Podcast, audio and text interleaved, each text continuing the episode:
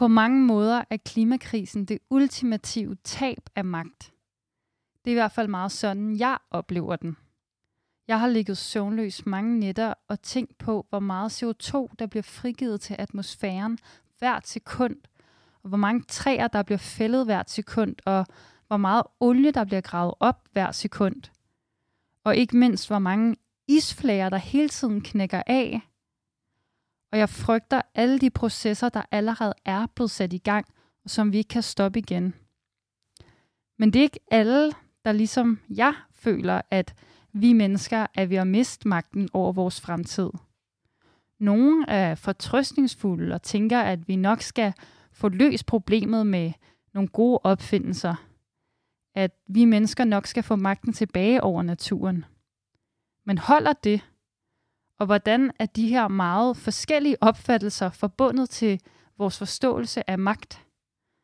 Det er temaet for dagens samtale, hvor jeg har inviteret professor Lars Tønder i studiet til en snak om hans bog Magt i den antropocene tidsalder.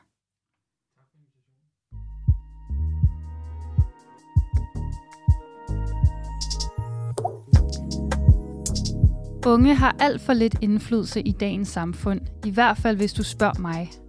Mit navn er Esther Keldahl, og jeg er sammen med Ungdomsbyrået på en mission. Missionen er at sikre unge mere magt. For jeg ønsker forandring, og det kræver magt. Derfor vil jeg undersøge begrebet ud fra forskellige vinkler. I den her program ser vi at tale med mennesker, der ved noget om emnet, mennesker, der har magt, og mennesker, der har været udsat for magt. Alt sammen for at finde ud af, hvordan vi unge kan få mere magt i samfundet.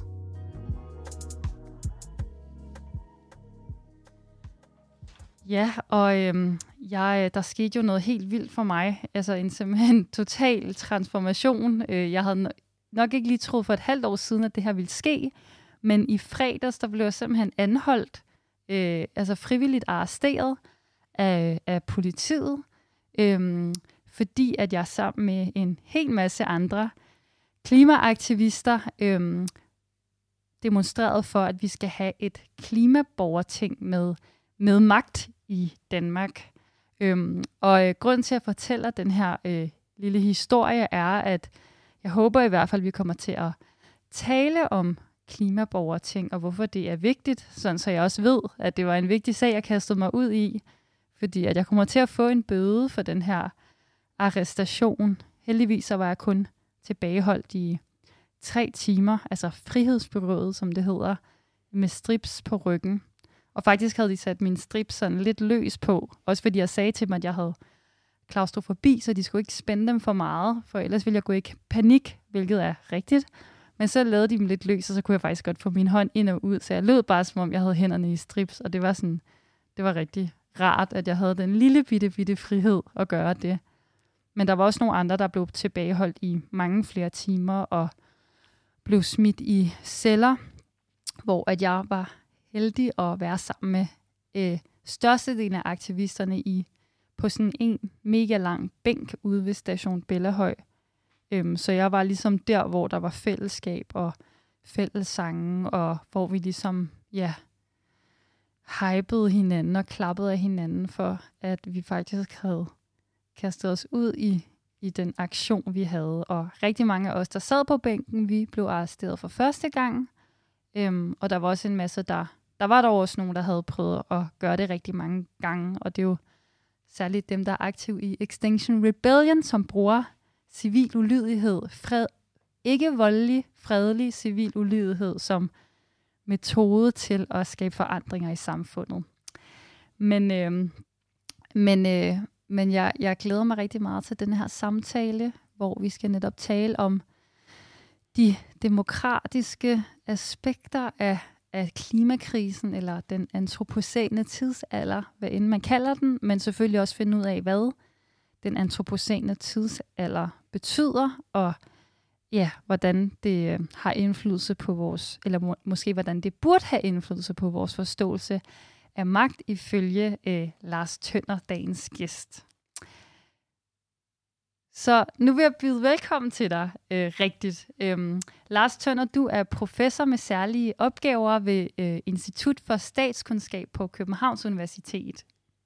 Tak skal du have.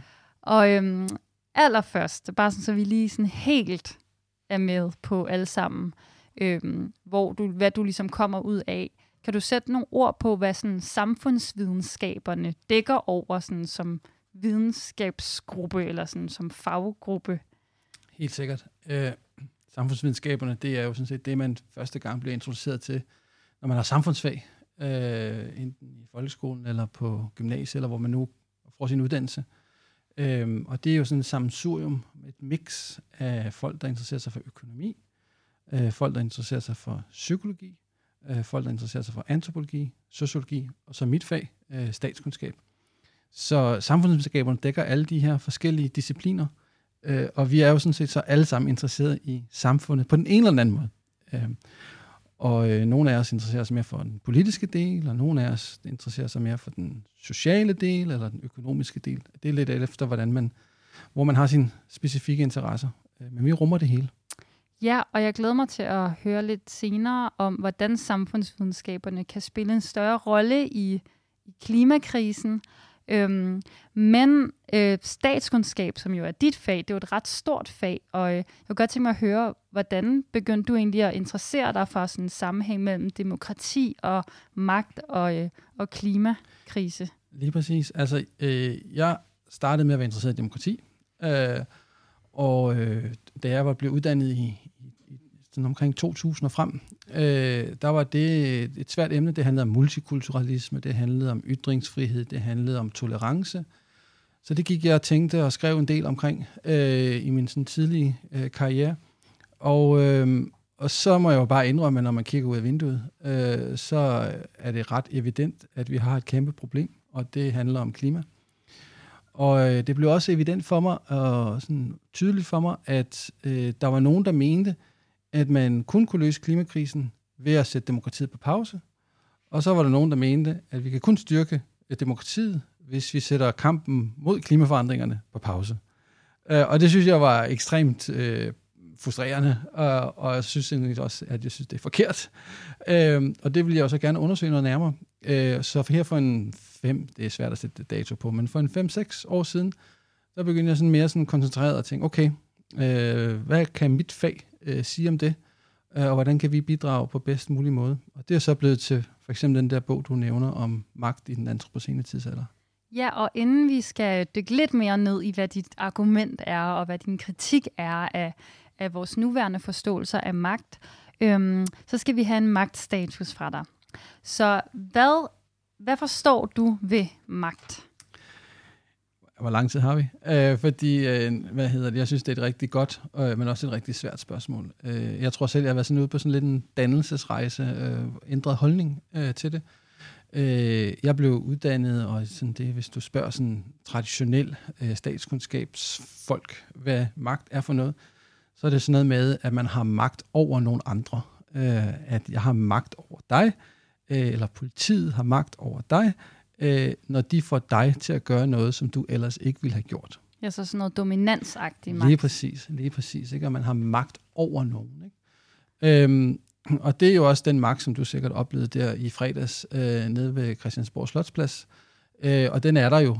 Øhm, men i bund og grund, under og rundt omkring den form for magt, der ligger der en anden slags magt, som jeg synes er mindst, eller faktisk er mere interessant. Og det er magten til at gøre nogle ting. Det er den magt, der opstår i relationer mellem os. Øh, det er den magt, der gør det muligt for mig og for dig at handle, øh, og gør det muligt for os sammen at skabe en, øh, en forandring.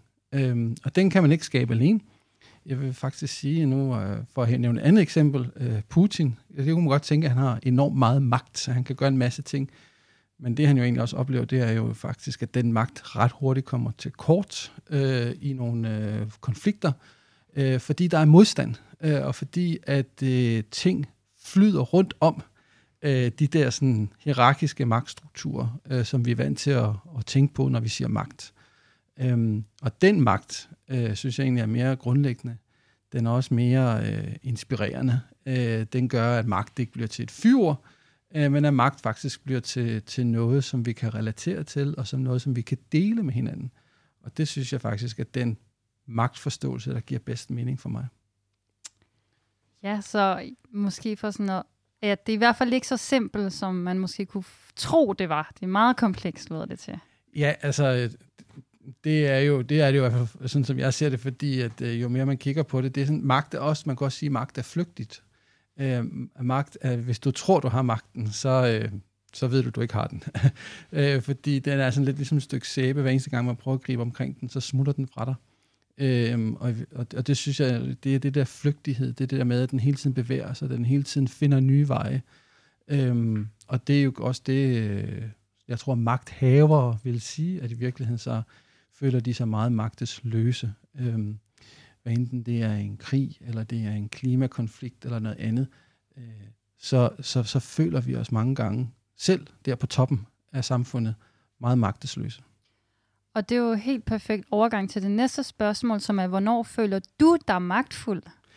Jamen det gør jeg jo så lige præcis, når jeg øh, er sammen med nogle andre, øh, og når jeg skaber en forandring eller en bevægelse med nogle andre. Øh, når jeg deler magten. Øh, fordi i virkeligheden den deling gør jo sådan set, at jeg også får lidt af de andres magt, øh, og på den måde kan løfte mig op over mit eget lille, lille univers, øh, hvor, øh, hvor jeg går og tror, at jeg har styr på det. Øh, men i virkeligheden, de store bevægelser, øh, de store forandringsprocesser, det er jo sådan nogle kollektive processer, øh, hvor vi engagerer os med hinanden, øh, og hvor vi øh, lige pludselig, måske lidt overraskende, finder ud af, at vi faktisk er på vej hen et sted, hvor vi ikke troede, vi skulle hen, eller hvor vi ikke troede, vi kunne komme hen, øh, men som lige pludselig, fordi vi er sammen i en større kollektiv enhed, kan gøre det. Det kan jeg i hvert fald godt øh, øh, genkende fra, fra mit eget liv, sådan som klimaaktivist, og det at være en del af et fællesskab, gør, at jeg føler mig enormt meget mere magtfuld, og også mere sikker i de ting, jeg siger, fordi jeg ved, at det, der er en masse, der ligesom bakker mig op, og vi har ligesom på en eller anden måde set hinanden i øjnene og sagt, nu siger vi det her, fordi det er det, vi, vi står for mm. sammen, og vi vil gerne sætte os selv på spil sammen for den her sag. Mm. Øhm, hvornår føler du dig sådan så magtesløs, eller at du virkelig ikke har magt? Jamen, det ligger jo så lidt i det. Det føler jeg jo, når jeg er alene. Øh, det føler jeg, når jeg står alene med min sag, eller når jeg, når jeg står alene med, med mine interesser. Øh, når jeg ikke føler, at jeg er forbundet øh, med noget andet. Når jeg føler mig isoleret øh, så føler jeg mig magtesløs. Øhm, og det gør jeg både på det individuelle øh, plan. Det tror jeg også, vi gør på et kollektivt plan. Altså hvis vi føler som en gruppe, at vi ikke er forbundet med resten af samfundet, så kan man godt føle sig øh, magtesløs, øh, fordi man ikke har de der kanaler til at skabe den forandring øh, og den bevægelse, som man er ude efter. Kan du give et eksempel på et tidspunkt, hvor at, at du har følt den her en, ensomhedsfølelse? Og føle dig koblet lidt af? Jamen det tror jeg, det sker, det sker ikke dagligt, men det sker da tit og ofte, øh, hvis man går og arbejder med noget, øh, stort og højt, øh, eller småt, øh, øh, hvor man øh, på en eller anden måde synes, åh, oh, det kunne være sjovt at lade sig at lave en, en forandringsproces. Øh, nu er, bruger jeg jo rigtig meget tid på universitetet, øh, og det er jo en, en ekstremt kompleks organisation øh, med rigtig mange mennesker, og folk de laver af dit og datten. Øh, Øh, og der kan man jo godt nogle gange sidde og tænke, nu skal vi altså lave det her universitet til noget mere grønt, øh, vi skal gøre det til noget mere klimavenligt, vi skal, vi skal gøre en masse ting, øh, vi har jo en masse viden. Øh, og, og så kommer man jo ikke, at det er jo ikke fordi folk har dårlige intentioner nødvendigvis, øh, men, men man begynder at føle sig lidt alene, hvis det er, at man ikke kan få andre folk med på den. Øh, så begynder man faktisk at føle sig lidt magtesløs. Så virker det øh, overvældende. Øh, jeg føler mig også magtesløs, øh, hvis jeg stiller mig ud øh, til Vesterhavet øh, og, og kigger på bølgerne og kigger på, øh, på alt den natur, der er omkring mig. Så, øh, så føler jeg mig også magtesløs, for så står jeg over for nogle kræfter, øh, som jeg jo så også på en eller anden måde har lært mig selv ikke at se mig selv som en del af. Øh, og ligesom føler, at øh, det er noget andet, det er noget natur, og det er forskelligt fra mit menneskeliv. Ikke? Øh, så føler jeg mig afkoblet fra det, og så lige pludselig bliver overtaget øh, af vinden, af suset, af bølgerne, af nogle kræfter, som jeg slet ikke kan styre, og som jeg slet ikke kan, kan være i. Øh.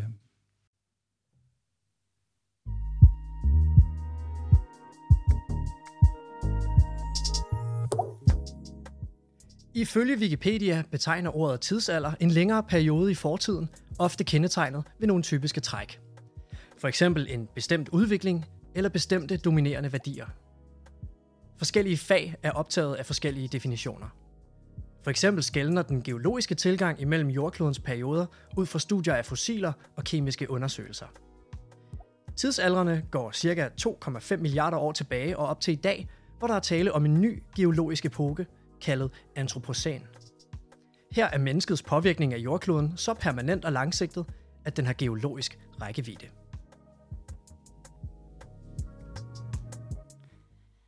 Ja, og øh, du lytter til Ungdomsmagt, og jeg har professor i statskundskab Lars Tønder i studiet til en snak om, øh, om bogen Magt i den antropocene tidsalder, som du har skrevet. Og grund til, at vi jo har fået øjnene op for dig her på øh, redaktionen, er jo, at det her med magt, og det at koble det til klimakrise øh, og demokrati, det er jo bare enormt aktuelt og relevant for vores program.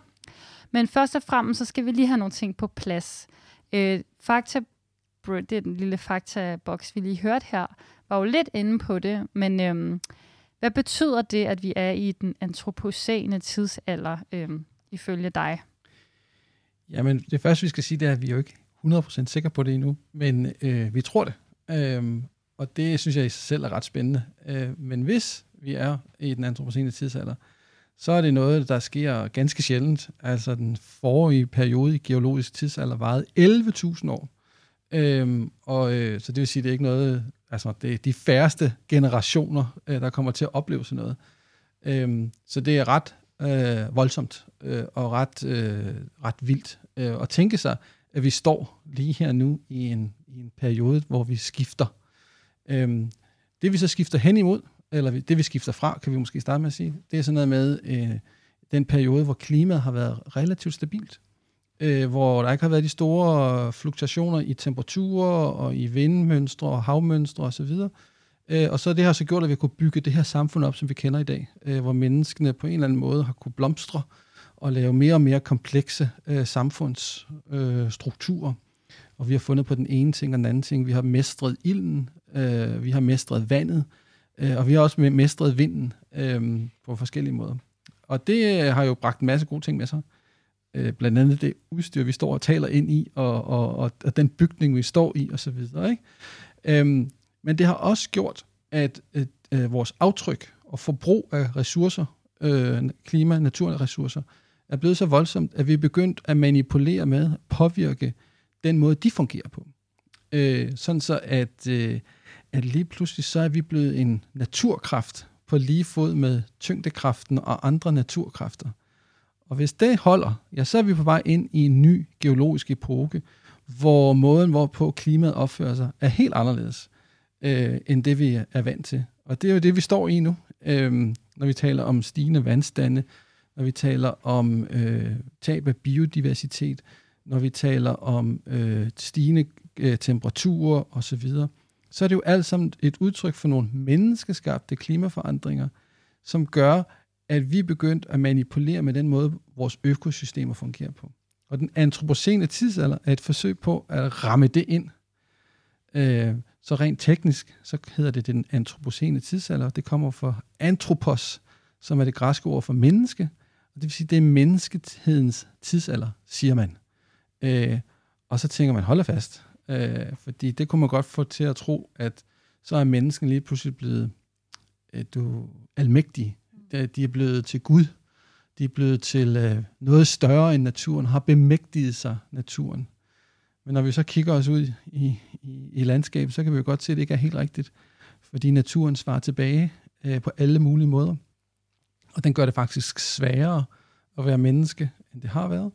Øh, fordi vi lige pludselig begynder at opleve, at folk ikke kan bo der, hvor de normalt bor. At øh, der ikke er så meget mad, som der plejer at være, og så videre, så videre. Så det er i virkeligheden, når vi siger den antropocene tidsalder, så synes jeg i hvert fald, at vi snakker om at hvordan både menneskene er blevet mere magtfulde, men også hvordan naturen er blevet mere magtfuld. At vi er blevet sammenfiltret på en helt anden måde, end vi har været før. Jeg glemmer aldrig, da jeg lærte om uh, Hothouse Earth-scenarie-teorien. Øh, uh, og um, ja, det er jo den her teori om, at hvis vi ligesom ja, udleder så meget CO2, at temperaturen stiger, stiger så meget, at der er sådan nogle forskellige tipping points i vores atmosfære, de bliver overskrevet, hvor nogle af dem er allerede overskrevet, som bare kommer til at netop lidt sådan, at naturen slår igen, at, sådan, at selve den måde, vores klode fungerer på, kommer til at accelerere det endnu mere, end hvad vi egentlig selv har puttet ind på i systemet, at så kan vores jordklode komme hen i et helt nyt stadie, der hedder et hot house, altså et sådan et, ja, hot house, et sindssygt varmt hus, ja som bare er pissevarmt, og som aldrig nogensinde kan komme tilbage til, til det gamle. Det kan aldrig nogensinde blive koldt rigtigt igen, fordi det bare kører for fulde gardiner. Det er jo helt vildt uhyggeligt. Lige præcis. Ja. Altså, og nu er det ikke fordi, øh, man skal passe på med at være for dommedagsagtig. Øh, det har også noget at gøre med, hvordan vi mobiliserer os, og hvordan vi organiserer os. Hvis vi bliver for alt for pessimistiske i vores tankegang, så, øhm, så taber vi muligheden for at mobilisere og være fælles om noget. Men vi taler jo seriøst om, at øh, som en version af den her hothouse-teori, at øh, inden alt for længe, så vil menneskeheden uddø. Øh, og den vil uddø, fordi den selv har misbrugt øh, eller udnyttet de planetære ressourcer i sådan en grad, at menneskene ikke længere kan være her. Lidt ligesom den sidste gang, altså det er jo sådan noget, der sker for tid til anden, vi taler om den sjette masseudryddelsesbegivenhed, det vil sige, der har været fem før og den forrige, det var dinosaurerne. Øh, så det kan være, at vi skal samme vej, er der nogen, der siger. Ikke? Øh, og det er ligesom det, vi kigger på øh, som den ekstreme mulighed. Så jorden skal ifølge den teori nok bestå, men der bliver nogle andre former for liv, der kommer til at være her, end lige vores form for liv. For eksempel rigtig mange gobler, har jeg hørt, i havet. For eksempel, ikke? Men øh, det ønsker vi jo ikke kommer til at ske, og det er jo derfor, at jeg blandt andet laver klimaaktivisme, og jeg går ud fra, derfor du også har gået ind i det her arbejde som professor, og prøvet sådan, hvad, hvad, hvad gør vi her? Fordi jeg synes i hvert fald ikke, at jeg kan sådan retfærdigt over for mig selv at vide alt det her, og så ikke bruge den viden, jeg har, og den energi, jeg har i mit liv til at gøre mit for at prøve at modarbejde det i hvert fald. Nej, lige præcis. Altså, øh, hårene rejser sig på en, når man snakker om de her ting, ikke? fordi øh, det går virkelig til, sådan, til kernen af det det, det, det handler om, at have et samfund, og være et samfund. Ikke? Øh, og ja, øh, det kan være fristende at trække på skuldrene, eller stikke stik hovedet i sand, og så sige, så er det sådan, det er. Øh, men på den anden side set, altså for hulen da, øh, vi har jo øh, en masse ting, vi kan spille ind med. Vi har et liv, der er værd at bevare. Øh, ikke kun at bevare, men også udvikle øh, et, øh, et, øh, nogle muligheder øh, og et ansvar øh, over for alle de andre arter, øh, som vi lever sammen med, øh, og som vi er afhængige af. Øh, dem skal vi også tage vare om, øh, og sørge for, at de også har muligheden for at udvikle sig. Så, så jeg er helt med, enig med dig i, at, øh, at altså et eller andet sted, så ligger der et, et etisk eller et politisk ansvar, øh, som vi deler med andre, øh, men som vi jo selvfølgelig også må forholde os til. Ja, og about that, så øhm, inden vi lige går videre til sådan lidt mere det her magt, men det har det faktisk også, har også noget at gøre med magt, at så har jeg faktisk også læst en kritik af begrebet det antropocene, mm. øhm, som går på, at det er ret problematisk, at vi bare siger, at det er menneske, menneskeskabte klimaforandringer. Det er menneske, der har skabt en ny geologisk tidsalder, fordi at vi i det gør det som om, at det er alle mennesker, der har været lige meget ansvarlige, eller det er en del af den menneskelige natur.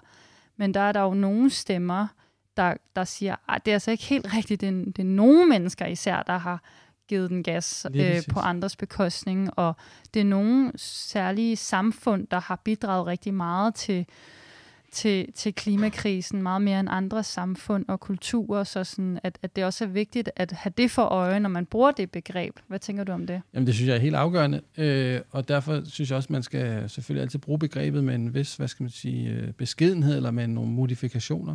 For det, det, det du jo siger, det er jo, at øh, jamen, øh, folk i den vestlige verden først, altså i den industrialiserede verden, øh, jeg, jeg har ikke det eksakte tal, men det er en 5-6 gange mere CO2, vi udleder, end folk i tredje verdens lande.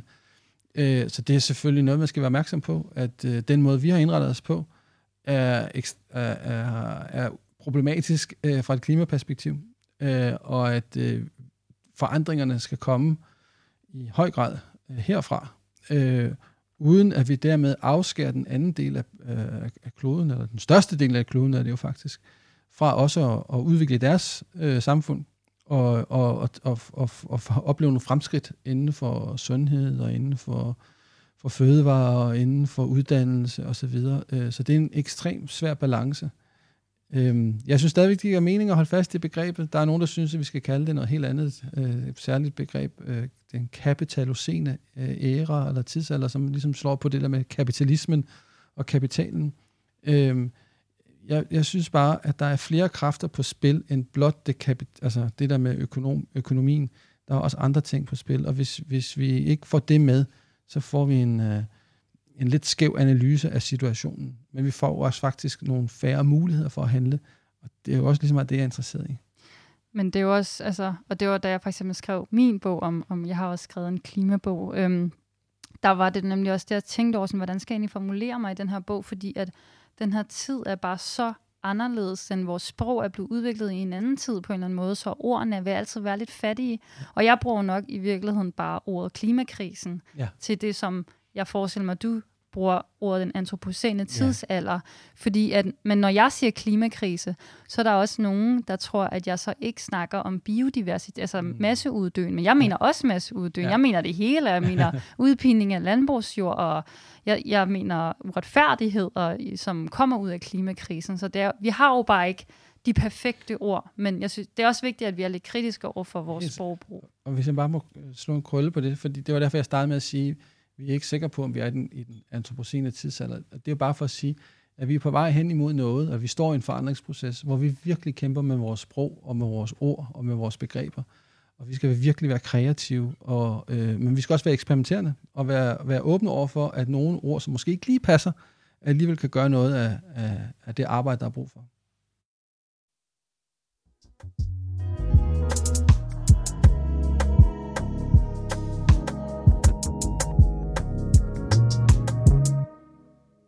Ja, og Lars Tønder, øhm, hvorfor er det, du sådan øhm, synes, at der er behov for øh, en ny måde at analysere og forstå magt øh, i den antropocene tidsalder øh, fra samfundsvidenskabernes udgangspunkt? Det har øh, to ting. Det første, det har vi været inde på tidligere øh, i vores snak, og det er det der med, om magt er noget med, at man har magt over nogen, eller om man har magt til noget. Og der synes jeg, generelt set, at, øh, at, at der har været for stor øh, vægt på det der med magten over, øh, og at, at det giver, øh, dels gør det magt til sådan noget negativt ladet, øh, og det øh, sidestiller det med dominans øh, og andre former for repression. Øh, og det, det, det passer ikke, altså i den forstand, at vi skal jo bruge magt også til at, at gøre nogle ting, og vi kan ikke bare stille os uden for magten. Øh, jeg er den overbevisning, at magten er overalt, øh, og at på den måde er noget, vi skal forholde os til. Så det er den ene grund. Den anden grund, øh, det her, det, det jeg lige siger, det kunne man strengt taget godt sige, uden at tænke klimakrise. Øh, men så der nu kommer klimakrisen ind, øh, og så, så er der den anden ting, og det er det her med, at vi har i, jeg ved ikke hvor mange hundrede år, øh, forestillet os, at magt er noget, som menneskene alene har. Altså, at det er noget, der ligesom er specielt ved det at være menneske at have magt, øh, at dyr ikke har magt, eller at øh, øh, landskab ikke har magt, eller at atmosfæren ikke har magt, eller et eller andet, bakterier osv. Øh, og der må vi bare sige, at det klimakrisen jo har vist, det er, at der ligger også noget magt der, øh, og der ligger nogle processer og nogle kræfter, øh, som, øh, som er på spil, øh, og som vi spiller med ind i. Øh, øh, jeg vil faktisk gå så langt som at sige, at jeg er ikke sikker på, at øh, du og jeg, som vi står herover for hinanden, at der kun er mennesker til stede. Øh, der er faktisk, hvis du spørger biologerne, mindst 100, måske endda 1000 arter til stede i den her samtale, som løber ind og ud af os øh, i vores øh, mavesække, på vores hud og på vores næse og så videre. Og det er jo helt absurd at tænke sig, at vi går her og forestiller os, gud, nu har jeg bare magt over situationen. Ikke? Mm. Men i virkeligheden, så spiller den magt jo sammen med alle mulige andre øh, ting. Og der kan man sige, at klimakrisen det har ligesom gjort, at vi bliver nødt til at tage de kræfter med ind i vores øh, diskussion. Øhm, så kunne man sige, skal vi så ikke bare skrotte magtbegrebet, og så sige noget andet? Men det var det, vi ligesom snakker om. Vi kæmper jo med sproget og med ordene. Øh, så så min, min tilgang har været at putte noget ny mening ind i det. Og øhm, sådan den mere traditionelle måde at forstå magt, er det, er det sådan især sådan dominans, eller er der andre måder, sådan der i historien man har forstået magt, og som du synes er problematiske? Ja, altså det er, det er noget med, med dominans, og det er sådan noget med, at øh, fordi man tænker på magt på den måde, så skal, bliver magten også automatisk noget med hierarkier. Det bliver noget med, at der er nogen, der er på toppen, og der er nogen, der er i bunden, og der er noget med, at magten så ligesom bliver samlet et sted, og så, så, så, så bliver den sådan ligesom distribueret ud øh, til forskellige, og nogen får noget magt, og nogen får ikke noget magt. Øh, og så det bliver sådan, sådan et, et sjovt sådan, øh, øh regnskab, øh, som i virkeligheden er sådan et, øh, man kunne kalde det et nulsumspil. Hvis der er nogen, der får noget, så er der nogen, der taber noget. Øh, og, øh, og det giver jo så, hvis man så begynder sådan at tænke, som jeg gør i forhold til øh, politik, ja, så tænker man, okay, så skal vi have organiseret magten. Øh, og så skal vi sådan ligesom tænke i sådan nogle nulsumsspil. Og ham så kan Ole få lidt mere magt, og så må Lisa få lidt mere, mindre, og så videre, og så videre. Øhm, så, så gør vi faktisk, øh, det er rigtig svært at tænke øh, demokrati. Øh, og så bliver det sådan en meget sådan, du ved, øh, hierarkisk øh, styreform, øh, som vi kommer frem til. Øh, og, øh, og så det er det, jeg er sådan mere, lidt mere måske normativt, synes, at magtbegrebet kan gøre os nogle, øh, en bjørnetjeneste øh, ved at få os til at tænke på den måde. Øh, og det vil jeg gerne gå op med, øh, ved at vise, at magt også kan forstås på andre måder, og dermed også være organiseret på andre måder. Det åbner i hvert fald også op for, at, at, sådan, at hvis man har den mm, anden magtforståelse, at i hvert fald for mig, så kan jeg mærke, at jeg bliver allerede meget mere sådan kreativt tænkende i forhold til, hvordan vi kan organisere et samfund på nogle helt andre måder.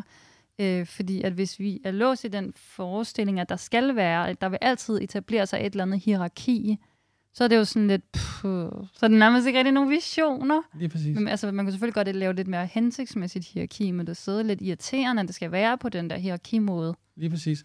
Altså, øh, fra at gå og tænke på, at magt er noget, der lukker ned og begrænser, så er magt noget, der kan blive til noget, der frigør, noget, der åbner op, og noget, som lige præcis skal, altså, som er kreativt, øh, hvor man bruger magt til at skabe noget. Øh, og det, øh, ja, det synes jeg øh, i hvert fald er værd at tage med. Øh, og jeg synes også, at vi kan tænke på masser af eksempler øh, i vores dagligdag, øh, hvor vi siger, vi siger, det der, det var faktisk sådan et udtryk for en, den der mere kreative magt, end den begrænsende, undertrykkende magt. Øhm, fra vores øh, øh, regering, øh, der har vi jo hørt meget om, øh, de er jo meget sådan positiv over for ideen om, at vi skal, at vores klimastrategi skal være meget bundet op på, at vi investerer en masse i at udvikle nogle grønne teknologier, der kan ligesom fikse problemerne for os på forskellige måder. Og, øhm, og der har jo også sådan, i rigtig mange år har det jo meget været ja, naturvidenskaben og ingeniører, der ligesom har haft, vil jeg sige, faktisk magten over samtalen om klimakrisen og hvad vi skal gøre. Og det har ligesom lidt været sådan, at det er dem, vi skal lytte på, deres løsninger, fordi de har sat sig ned, og de ved noget om tingene, og så skal vi andre egentlig bare holde kæft. Øhm, og øh, jeg oplever stadig nogle gange at blive spurgt, altså sådan nogle lidt kritiske typer, sådan, hvad har du af baggrund for at kunne udtale dig om det her? Sådan, du er bare filosof, altså jeg har læst filosofi, eller jeg læser også stadig filosofi, som om jeg ikke rigtig må sige noget. Øhm, og det tænker jeg bare på en eller anden måde, den er idé om, at det er ingeniører og naturvidenskabsfolk, der vi har antaget har haft allermest relevant at skulle have sagt, at det også på en eller anden måde hænger lidt sammen med den her teknologioptimisme fra vores regering. Mm. Men hvad, hvad, hvad, hvad tænker du omkring det? Ja, hvad til, måske vi kan tage det lidt af gangen, ikke? så vi starte med det der med, med naturvidenskaberne. Uh, jeg synes jo, at uh, at læse uh, naturvidenskabelige fremstillinger af klimakrisen, det forstå mig ret, men jeg synes, det er inspirerende. Altså, jeg bliver klogere, øh, og jeg bliver fascineret, og jeg bliver forundret, jeg bliver vred, og jeg bliver alle mulige ting. Øh, og så jeg lærer en rigtig, rigtig meget af, af min naturvidenskabelige øh, øh, kollegaer. Men det, som ligesom peger på, det er jo, at mm, vi lever jo i et samfund. Øh, vi lever i et samfund, hvor folk har forskellige vidensniveau, øh, og hvor folk har forskellige forudsætninger. Men det er stadigvæk vores samfund, og vi har stadigvæk en idé om, at, øh, at vi skal være med til at alle sammen at præge samfundet. Øh, så, så vi skal bruge naturvidenskaben til at blive klogere, øh, men vi skal også øh, forstå, at naturvidenskaben har jo heller ikke svaret på alt, øh, og naturvidenskaben har også brug for at få et modspil, øh, og for at få en, øh, en, en ny forståelse for nogle processer. Jeg synes, det er mindst, altså jeg lærer rigtig meget af, af naturvidenskabsfolk, men jeg lærer også rigtig meget af kunstnere, øh, som prøver at forestille sig øh, som jo arbejder med deres forestillingskraft, øh, deres øh, fantasi, øh, og prøver at forestille sig, hvordan øh, samfundet kan se ud. Øh, ikke bare i morgen, men om 10 eller 20 eller 30 eller 50 år. Øhm, så, så jeg synes jo virkelig, at vi har brug for forskellige former for viden på en og samme tid. Øhm, og, og det gør, øh, at, at, at, øh, at jeg synes, at det der med at være samfundsvidenskabelig øh, forsker, bliver ekstremt relevant, fordi jeg synes, det er et af de steder, hvor de der to slags viden kan, kan krydse. Så er der det der med øh, regeringen og teknologi. Øh, fordi det er jo rigtigt nok, øh, som du siger, at øh, regeringen i stor øh, omfang har beroet sig på øh, øh, ligesom at sige, okay, vi, vi skal have nogle teknologiske løsninger.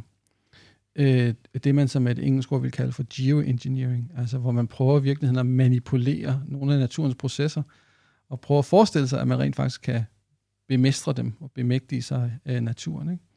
Kan du øh, give et eksempel på... Ja, men øh, et helt konkret eksempel, det, det er jo, hvad hedder det, øh, konkrete planer, øh, øh, som er jo egentlig er rimelig fremskridende, som handler om at øh, populært sagt sætte nogle støvsuger øh, op øh, på skorsten og andre steder, hvor vi udleder CO2, øh, samle det op i nogle poser eller i nogle, nogle, øh, nogle ledninger, rørledninger, og der, hvor der tidligere var øh, olie i Nordsøen, i de kalkminer, der er på bunden af Nordsøen, at sprøjte alt CO2 derned, og så sætte en ordentlig prop på, øh, og så i virkeligheden på den måde øh, mindske øh, udledning af CO2 i atmosfæren, og så på den måde sørge for, at, øh, at, hvad hedder det, at den globale opvarmning øh, ikke accelererer alt for meget.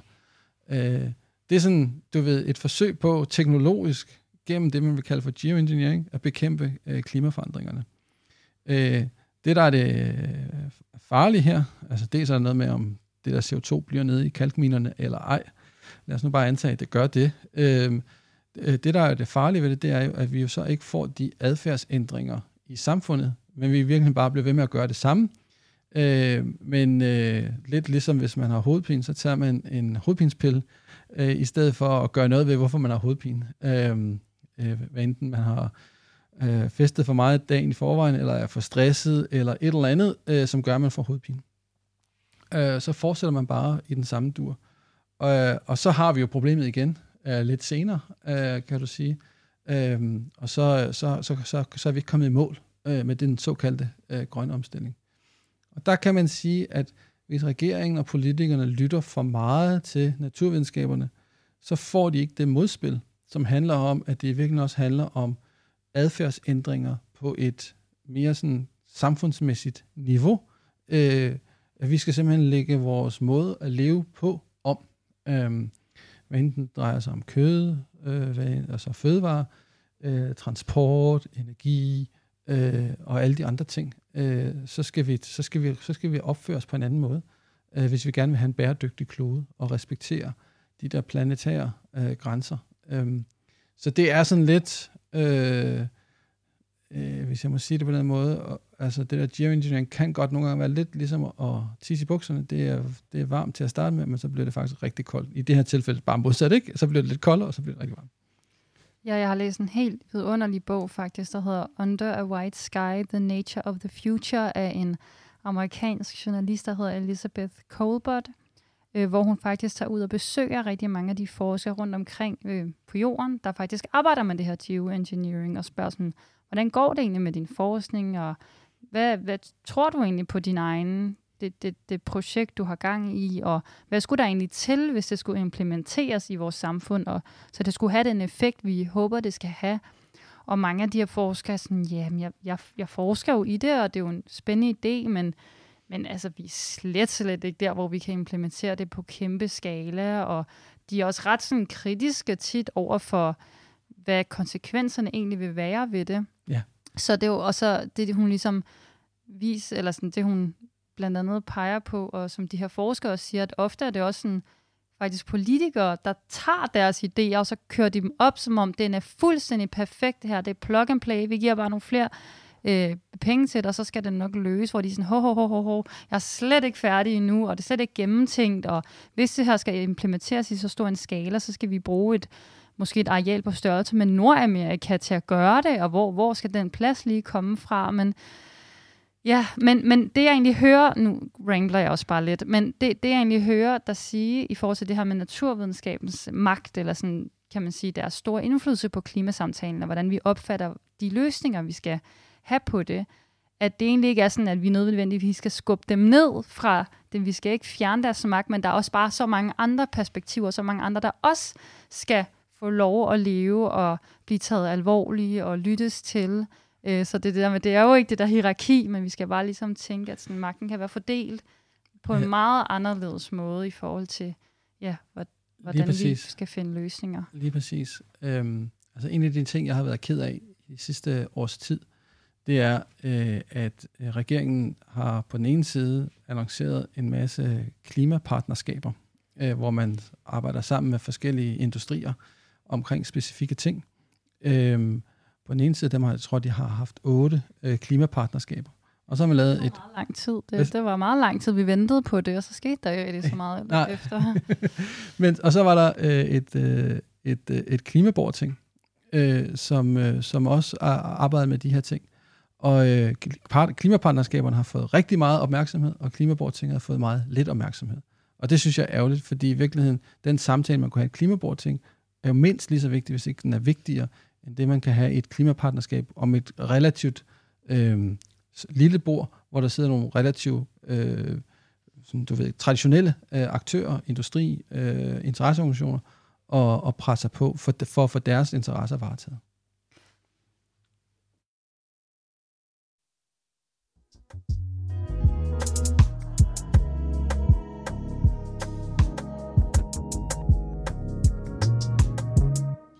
Ja, og det er jo en perfekt overgang til øh, den sidste del af vores interview, fordi at du blandt andet i din bog, der skriver du, at øhm, i, i den her øhm, den nye måde at forstå magt i den antropocene tidsalder, som du ligesom fremlægger, der skriver du, at øh, der blandt andet er brug for en gennemgribende demokratisering af den politiske beslutningsproces. Ja. Og, øh, og hvad ligger der i det? Jamen, der ligger jo først og fremmest en, øh, en stor tro på, at demokrati kan en masse ting. Øh, og at det at øh, være sammen om noget, det at debattere noget, det at øh, gå på kompromiser, det at øh, lære af hinanden, at det kan øh, Øh, rigtig mange ting i forhold til at udvikle et samfund. Uh, så der ligger sådan en tyrkertro på, at, om jeg må sige det på den måde, at demokratiet faktisk er et øh, redskab for progressiv forandring så, øh, så ligger der så i det en kritik af den nuværende øh, debat, øh, som jeg synes er blevet meget lukket, øh, og som er blevet øh, koncentreret omkring nogle ganske få aktører øh, og at, øh, at, at det er ikke er vejen frem til at skabe øh, gennemgribende øh, forandringer i samfundet. Og, og hvad er det for nogle aktører, du synes, den er blevet koncentreret omkring? Jamen det er jo blandt andet de her øh, klimapartnerskaber, hvor øh, sådan den traditionelle industri og den, de traditionelle interesseorganisationer har fået lov til at, at, at sætte dagsordenen for regeringens politik, øh, uden nødvendigvis at lytte særligt aktivt og særligt opmærksomt øh, på alle de andre stemmer øh, i samfundet, øh, som også interesserer sig for, for det her, og som i virkeligheden presser på. Øhm, og det er ikke, øh, forstå mig ret, kun Extinction Rebellion og den form for mobilisering. Det er jo faktisk også, og det er det, øh, det danske nationale klimaborting øh, har vist, om du vil, helt almindelige borgere i samfundet, som faktisk, øh, når de øh, får tid og mulighed for at debattere med hinanden, øh, kan komme frem til nogle ret progressive forslag omkring øh, CO2-afgift, og omkring cirkulær økonomi, omkring øh, folkeoplysning og klima osv. Øhm, så, så jeg synes jo, at, at, at de stemmer skal, skal mere på banen, øh, fordi det er i virkeligheden dem, øh, du kan bygge et samfund på.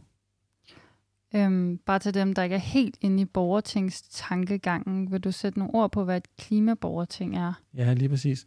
Et klimaborgerting er øh, et, øh, en gruppe øh, tilfældigt udvalgte borgere, øh, typisk et sted mellem 50 og 100, som på en eller anden måde er udvalgt ved løgtrækning, øh, ud fra nogle betragtninger om, at vi skal have lige mange kvinder og mænd, vi skal have den samme aldersrepræsentation, som der er i samfundet, vi skal have nogen med høj uddannelse, nogen med lav uddannelse, vi skal have nogen, der bor i byerne, vi skal have nogen, der bor på landet osv. Så, sådan, så man får sådan ikke den perfekte repræsentation, men sådan noget, der minder om sådan et bredt udsnit af den, af den danske befolkning.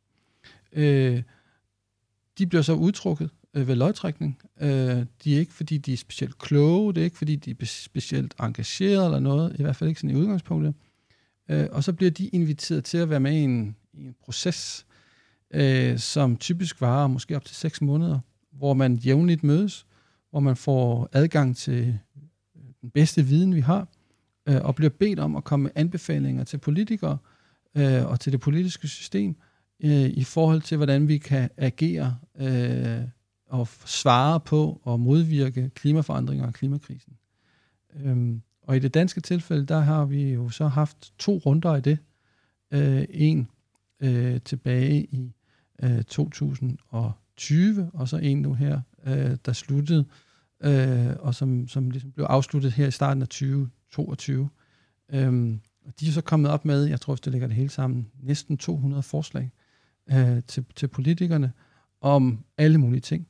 Øh, men som jeg siger, jo i virkeligheden øh, er ret progressivt.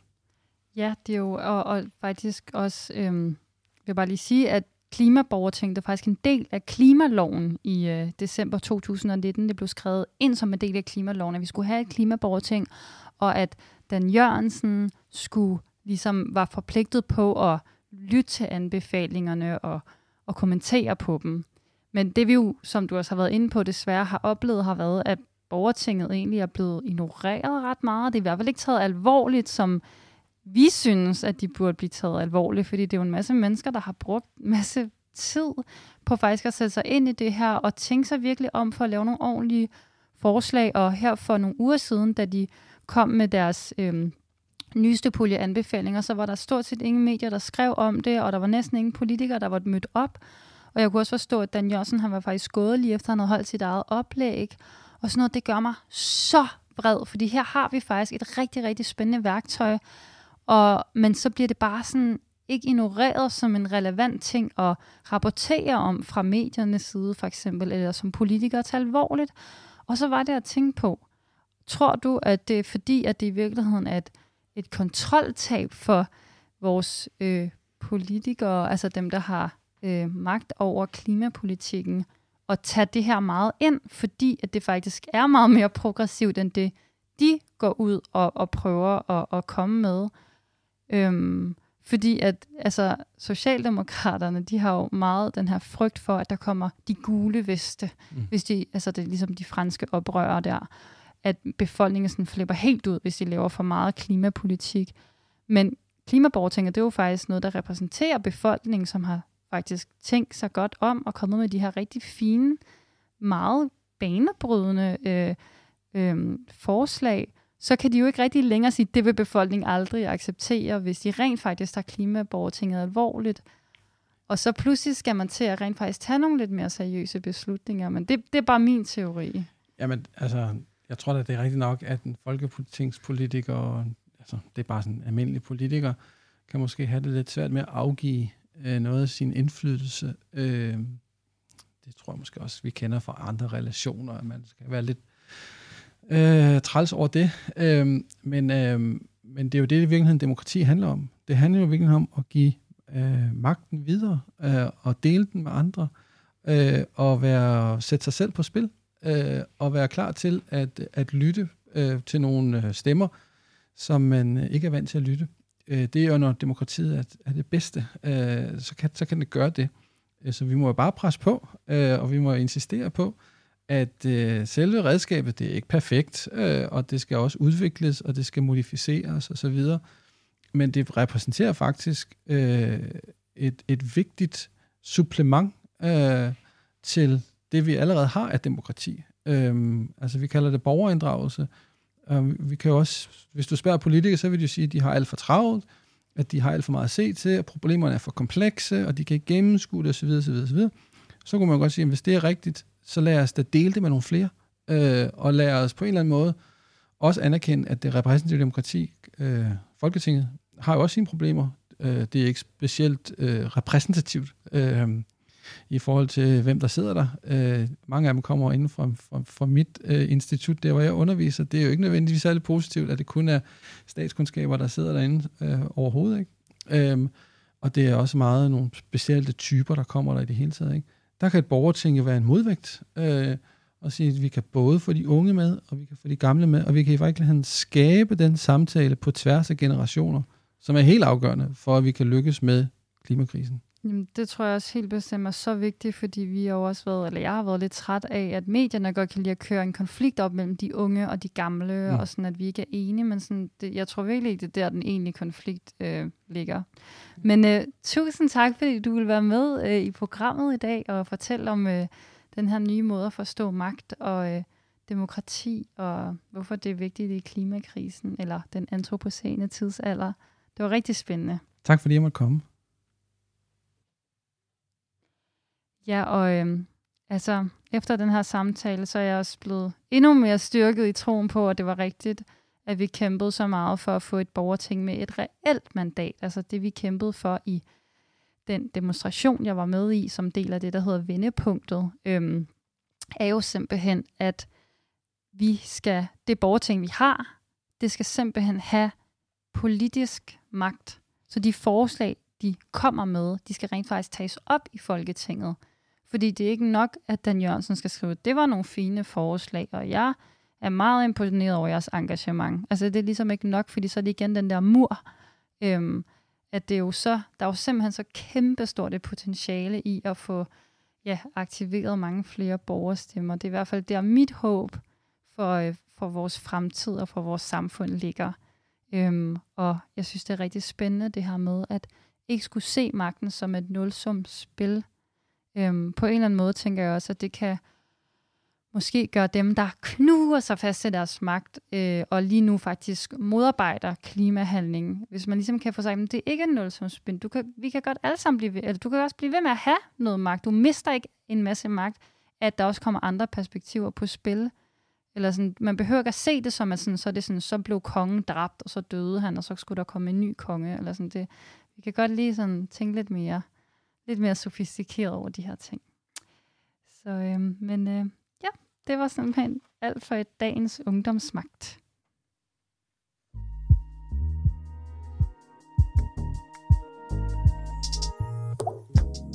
Og øh, Ungdomsmagt er tilbage igen i næste uge, samme dag, samme tidspunkt.